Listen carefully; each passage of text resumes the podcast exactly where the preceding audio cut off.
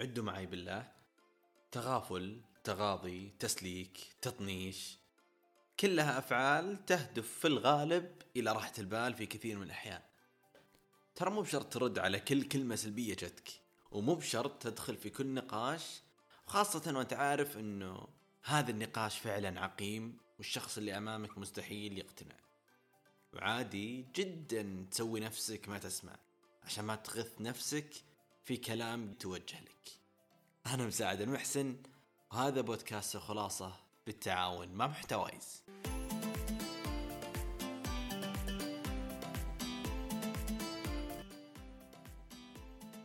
طيب خلونا نبدأ موضوع حلقتنا اليوم ونبدأ نعرف الفرق بين عدم الرد عشان تريح مخك أو تريح بالك بشكل عام والفرق بينها وبين الضعف.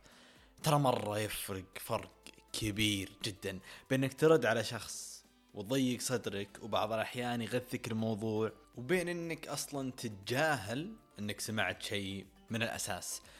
ترى شيء كويس إنك تسمع كلام من إذن وتطلعه من إذن بسبب إنه ما جاز لك لكنك أنت بتشتري راحتك. في كل الحالتين ما لهم أي علاقة بإنك ضعيف. ابدا أو إنك ما تقدر ترد أو إنك خايف إنك ترد بسبب ردة فعل آخر ممكن يقلب عليك الموضوع أو ممكن يرد عليك بكلام أقوى. لا لا ابدا. أنا من الناس اللي أفضل الصمت على إني أرد على الشخص أه لحين ما آخذ راحتي لين ما أشوف إن الوضع خلاص تمادى أصلا أه أحب أريح بالي أكثر من إنه أرد. يعني أقدر أرد أنهيها من أول دقيقة بعدين أه ممكن يغثني أو ممكن ينغث الشخص. بس أفضل إني أحترم نفسي وأسكت على إني أرد على الشخص يعني والصراحة بشكل عام أفضل إني أحترم نفسي وأحترم الشخص الأمامي. حتى لو إنه ما أعطاني القدر الكبير من الاحترام وتكلم أو قال أي كلمه أو رمى كلمة سواء كان قاصدها ولا لا أفضل إني أسكت وأريح بالي. أكثر من إنه على كل كلمة أبدأ أدقق. في مقولة حلوة يقول لك إنه الحياة تحتاج بعض التجاهل لبعض الأحداث ولبعض الأفعال من بعض الأشخاص لتستمر. صراحة ما أعرف مين صاحب المقولة هذه ولا كان أعطيته الكريدت. آه بس أنه اختصر أشياء كثير. اختصر أنه فعلا الحياة آه ما يبغى لها تكون ترى شديد. ما يبغى لها تكون يعني ثقل طينة. ما يبغى لها تدقق على كل كلمة. آه سلك مش ريح بالك. بس هذا كله لازم قبل لا تسلك قبل لا تمشي لازم تعرف منهم أصحاب التعليقات. أو كيف إنهم ينقسمون أو إيش. أنا بالنسبة لي أنا أشوفهم نوعين. تمام؟ هم بالأساس أو خلينا نتكلم عن النوع الأول. هم الناس اللي ما شاء الله عليهم ما يقصرون ينتقدون على كل شيء ويعلق على كل شيء ويكون كل هدفه بس إنه يجرحك أو إنه يقلل من قيمتك. طبعا كل هذول يكون هم قاصدين إنهم يقللون منك. فسواء يعني بسبب غيرة بسبب حسد بسبب عقد نفسية أصلا عندهم من قبل. هذول الناس المفترض أنك تعرفهم بسبب تكرار الانتقاد من عندهم عليك بسبب تقليل شأنك أمامهم. دائما يشوفونك أنت أقل منهم. دائما يقللون من, من قيمتك. دائما يحبطونك. هذول الناس المفترض إنهم ما يأثرون عليك ابدا لأنه المفترض إنك تعرف حركاتهم وما تبدي لها أي اهتمام وبنفس الوقت تقدر تعرفهم. تمام؟ بيكونون واضحين جدا. عكس النوع الثاني اللي هم المرض الحقيقي لك من غير لا تشعر. كيف؟ هم الناس اللي يجرحونك من غير قصد. حلو؟ يعني دائما لو نبي نقيس على النوع الثاني نحسن النية شوي لهم. هذول الناس يجرحونك من غير قصد لأن هذا طبعهم. اللي يرمي عليك كلمة وعلى أساس إنه عادي وما تضرك هذا في الغالب بيكون طبع فيه ما يقدر يعني تحس إنه شخص شمات أو عيار بالعامية برضو. وفي بعد وصف كان بالمصري بس نسيتها والله. ف وعلى أساس إنه عادي وما تضرك. طيب هالنوع ليش أخطر من الأول؟ أنا بالنسبة لي طبعا قاعد أشوفهم لأن الأول واضح تقدر تعرفه مع إنه مزعج وممكن يضرك أكثر بشكل عام لكن مداه قصير. يعني ضرره لك على الفترة اللي مفترض إنه أنت تكون شخص لماح ذكي تعرف إنه هذا الشخص قاعد يقلل من قيمتك دائما. ترى مو بشرط قاعد يقول لك مو بشرط قاعد يسبك صريح أو قاعد يشتمك صريح أو قاعد يقلل منك صريح لكن تحسه من كلامه. دائما كل ما تقول له شيء يقلل ويحبطك أكثر. يعني ما تحسه من الناس اللي يعني شوف أنا ما أقول لك إنه لازم كل شخص قدامك أو معك لازم يكون محفز لك. ووقود ويعطيك شعلة من الحماس عشان تقول والله يس هذا صديقي. لا بس أقلها ما يحبطك. وهذا اللي تقول عليه صديقي. عكس النوع الثاني اللي أقرب وصف لهم كأنهم سوس. تقريبا يعني بشكل عام كأنهم سوس. يقعدون ينخرون فيك آه، من غير ما تحس آه، لكن يأثر عليك جدا على المدى البعيد. واللي يوجع أكثر أن غالبية هالنوع يكونون دائما حولك. أتكلم دائما سواء من بعض الأهالي في البيت أو من زملاء العمل أو الدراسة. هم دائما الناس اللي معاك في أغلب وقتك. طيب واللي فهمته من كلامك مساعد إنه دائما أطنش ولا أرد. لا أنا بشكل عام أحب آخذ دائما حقي دائما آخذ من حقي إني أرد من حقي إنه أتكلم على كل كلمة جتني. ولكن كانت نقطتي الأساسية وهدفي إنه تريح مخك من الرد. ولا ما في أحد ما يقدر يرد ولا كلنا عندنا لسان آه، كلنا نقدر نرد بأشياء أقوى وأكبر. ولكن هي الموضوع ما هو بمعركة.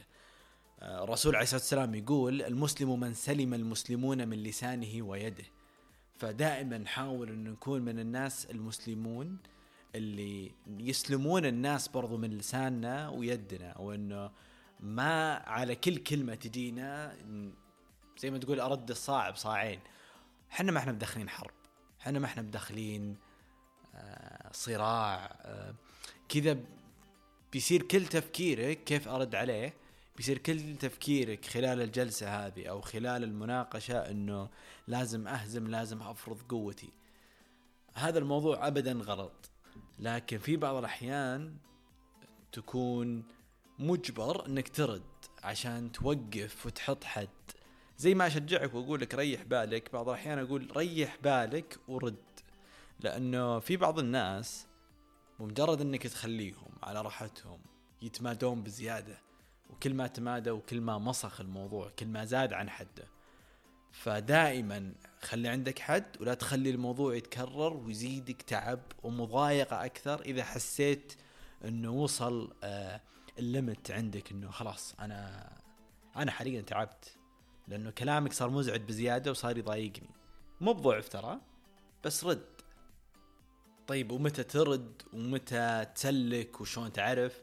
أنا بالنسبة لي عندي تكنيك خاص يعني أنا أستعمله بحياتي الشخصية. آه بس قبلها الدكتور توفيق الربيع وزير الصحة يقول لا تجادل كثيرا تغافل. التغافل من كثر ما هو شيء مريح للبال. يكاد يكون من أهم أساسيات السعادة والراحة في الحياة بشكل عام إنه ما تدقق على كل شيء ايا كان. ايا كان. ترى أنا الآن موضوعنا على التغافل أو على التسليك ترى مو بشرط بس بالكلام. يعني عادي لو مثلا انكسر كوب بدال ما تقوم وتقعد الدنيا فوق تحت انكسر. خلاص صارت. بدال ما تأخر العشاء خلاص تأخر. مع انه ترى أنا ضد هذه المقوله صراحة العشاء لأن صراحة من الناس اللي مرة أنفس يتاخر الأكل صدق إذا صرت جوعان دائما أقول أكلوني خلاص سكتوني بأي شيء. وبالمناسبة أيضا دائما أنا أكد على مقولة دائما أقولها لنفسي وأقولها للناس اللي حولي أقول لهم سلكوا لي يعني أنا من الناس اللي لا تدقق علي خاص كثير. يا أخي سلك لي يا أخي إذا أنا قلت لك مدري وش أو غلطت بشيء يا أخي سلك لي يا أخي يعني حط لي ألف عذر. فسلكوا لي يا جماعة الخير إذا جبت العيد يعني يوم من الأيام وإذا قلت شيء خلاص سووا نفسكم مشوا لي زي ما أنا مشي لكم. طيب خليني أرجع للتكنيك حقي اولا. بالنسبة لي شخصيا التغافل والتسليك يعني بشكل عام أمر شبه يومي بالنسبة لي. شلون؟ يعني مو بكل من رمى عليك كلمة ترد عليه أو تحز بخاطرك أو حتى تشغل نفسك فيها. يا أخي أبسط شيء ممكن يعني تحسه في حياتك إنك تحسن الظن. يا أخي يمكن الشخص ما كان قاصد أو إنها كانت زلة لسان أو إنه كان قاصد ومتعمد بس أنت تبي تريح مخك وتبي تكبر عقلك وتريح نفسك أكثر فطنشت الموضوع. طنشت عشان تريح مخك وتسلك مرة واثنين وثلاثة. بس بعض الأحيان توصل معك لمرحلة على قولة أبو شهاب لهون وبس. يعني توصل معك لدرجة ممكن تخسر العلاقة مع الشخص وتقول كلام ما ودك تقوله من الأساس بسبب أنك انضغطت وتنرفزت وأنت المفروض وقفت الشخص عن حده من زمان. لذلك دائما طنش الكلام اللي ما يعجبك وإذا حسيت إن الموضوع زاد عن حده وقف الشخص وخليه يعرف حدوده وقل له يا فلان ولا يا فلانة ترى الموضوع كذا كذا كذا كذا. الشخص إذا كان يمديك تستغني عنه مع السلامة. مع السلامة قفل الباب حتى وخلاص. أما إذا كان الشخص في حياتك بشكل عام آه، كشخص معاك في الدوام سواء كان مديرك أو كزميلك دائما يعني بخشتك ما يمديك تروح يمين يسار أو إنه كان أحد مثلا من إخوانك أو واحد من أقاربك بشكل عام حاول إنك تبين له إنه هذا الشيء عندي خط أحمر عندي limit عندي آه، شيء أنا يسمونه boundaries إنه ما أسمح لك إنك توصل لهذا الشيء. وخليه يعرف حدوده قبل لا تنفجر ويزداد الموضوع سوء. طبعا وفي سؤال ذكي جدا جاني. طبعا جاني في مخي يعني أنا تخيلت إنه أنتم سألتوني. آه، ليش نسلك من الأساس وليش ما نرد من البداية؟ وخلاص قضينا يعني أرد أقفل الباب من البداية و... ونريح إذا أنت بترد على كل شخص فأنت حتتعب. جدا جدا جدا لأنه أنت قس الموضوع على حياتك. خلال الفترة نتكلم ما ودي أقول يوميا أو خلينا نقول خلال أسبوع أو خلال شهر. كم شخص رمى عليك كلمة قال عليك كلمة؟ يعني بشكل أنت يعني أنا ما راح أقول لك راح تجيب معك دفتر وقلم وتعد على كل واحد لا. بس إحنا عارفين انه الموضوع هذا في طبع الإنسان بشكل عام. يعني حتى أنا ترى أنا يعني قلت قبل شوي إنه سلكولي وقلت إنه دائما بعض الأحيان حتى من الناس اللي يمون عليهم يعني أقول له خلاص ممكن أقول لك عليه كلمة ولا يعني مفترض إنك أنت تعرف إنه أنا شخص ما أبي أضرك ولا همي شيء ابدا إني أضرك بالعكس أنا أنبسط إنك تنجح أنبسط إنك تصير أحسن واحد في الدنيا. فبعض الأحيان أرمي عليك كلمة سلك لي أحسن النية دائما فيني. لكن في مقولة حلوة مرة يقول لك إذا أردت أن تكون سعيد فكن قليل الكلام كثير التجاهل. أنا الصدق لو ما كان في كلام بخاطر ودي أقوله أكثر كان قفلت الحلقة على هذه الجملة أو على هذه المقولة بحكم إنها فعلا آه، تستحق إنها تكون نهاية حلقة. لكن المتنبي يقول يخاطبني السفيه بكل قبح فأكره أن أكون له مجيبا يزيد سفاهة فأزيد حلما كعود زاده الإحراق طيبا.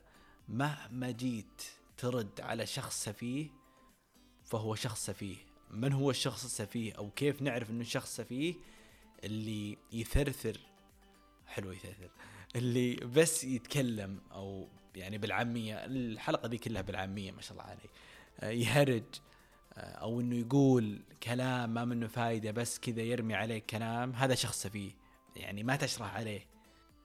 والمتنبي ما قصر صراحة اختصر كلام كثير المفروض كنت أقوله أصلا. ولكن أساس الجوهر هو عدم الرد والتجاهل هو راحة البال. تريح مخك من كلام فاضي من جدال ما له فايدة وبعض الأحيان تريح نفسك من نقاشات تفرض عليك وتفرض عليك القبول بوجهة نظر الشخص الثاني حتى لو إنها كانت خاطئة أو تعارض وجهة نظرك تماما. لكن في بعض الناس كذا إذا أنت ما يعني إذا إذا أنا وياك راح نتناقش على موضوع معين الموضوع عندهم حرب. يا أنا أفوز يا أنت تفوز. فالغالب أنا اللي راح أفوز وراح أفرض رأيي عليك وراح تمشي عليه. فدائما كبر عقلك. إذا تبي استمرار في العلاقات وراحة بال كبر عقلك. إذا تبي تنجح في حياتك وتريح بالك في أمور كثيرة كبر عقلك. إذا تبي حرفيا تحط راسك على المخدة آخر اليوم وأنت مرتاح كبر عقلك. في أمور كثير كثير كثير جدا يحتاج إنه نكبر عقلنا ما نرد عليها نريح بالنا نشتغل على عمرنا نفكر بأشياء أكثر لنفسنا من إنه نرد على ناس أو نقول والله هذا فلان أو فلانه قلل مني فلازم أرد عليه أو هذا الشخص سقط علي بالسيارة فلازم يعني أنتقم. وصار الموضوع كأنه حرب. كبر عقلك ترتاح دائما. وقبل نهاية الحلقة شكرا شكرا شكرا بحجم السماء على رسائلكم الطيبة وكلامكم الجميل اللي قاعد يوصلني على حساباتي في السوشيال ميديا. دائما صراحة ما انبسط لما يجي أحد يكلمني عن حلقة أو عن موضوع معين. صراحة أطير من الفرح فدائما يسعدني تواصلكم معي. ولا تنسون الاشتراك في البودكاست عشان يوصلكم تنبيه كل ما تنزل حلقة جديدة. وأيضا تقييم البودكاست على المنصة اللي أنت قاعد تسمعني فيها. سواء كانت Apple Podcasts أو Google Podcasts أو حتى SoundCloud لأنه فعلا راح يفيدني بشكل كبير. وأيضا مشاركة الحلقة مع من تحب واللي تحس أن مواضيع البودكاست راح تفيده. خلاصة هذه الحلقة. من كثر علمه قل استنكاره على الناس. في أمان الله.